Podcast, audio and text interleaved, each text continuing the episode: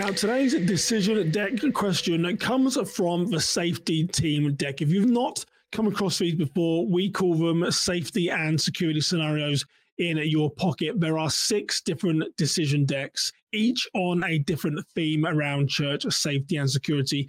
Each one has 60 different scenarios. So, I'm going to take us through one of the questions today. Let me just put this on the screen here for you.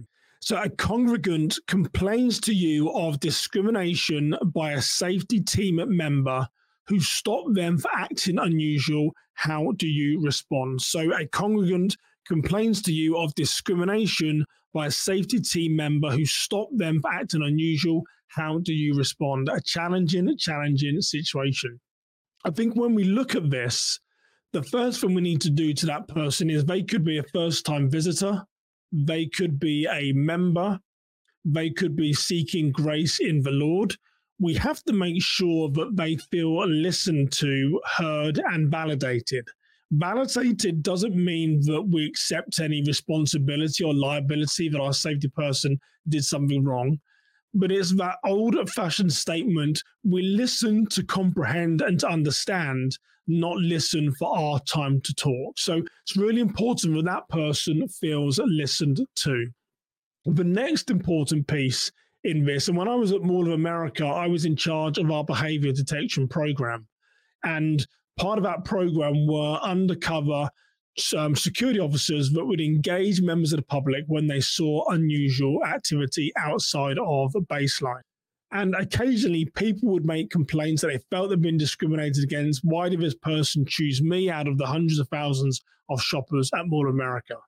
And it's really important in something where the word discrimination is mentioned that you listen, but you don't make any decisions there and then. You say to the person, I hear you. I understand you're upset. Please allow me the time to do an investigation, find out what happened, and can I come back to you in one day, two days, a week, whatever it is? So make sure they're heard, but tell them you're not going to make any decisions here and there. We need to research and find out what happened. So the reason why that's important is we need to seek the perspective of the safety team member. They may be trained, they may not be trained, but we need to ask them, what did you see? What did you say to the person? What was the suspicion indicator? Um, talk me through how you made the decisions. It's really important that this person feels heard and also validated that they don't feel, well, I'm being pushed out, discarded because I've done something wrong. No, we're going to listen to both sides and work out what actually happened here. Really important. One of the next things that we need to do is make sure we document the incident, what the person is alleging, what the safety team member said. And if you're in a small church, you're more than likely going to escalate this to your pastor, your reverend, your priest, whoever it may be. In a more mid sized to large church, you might also report it to your HR manager and to your executive pastor to seek guidance. They may even seek outside legal counsel. The reason why I say you're going to document and escalate is most often my experience of working in church safety and security for over a decade and overseeing a behavior detection program at one of the largest pieces of infrastructure, Mall of America in Minnesota, which stands at 7 million square feet, 42 million visitors a year. These complaints very rarely end well. So it's really important that you listen to both sides, you document, you don't make any decision and you go away and research.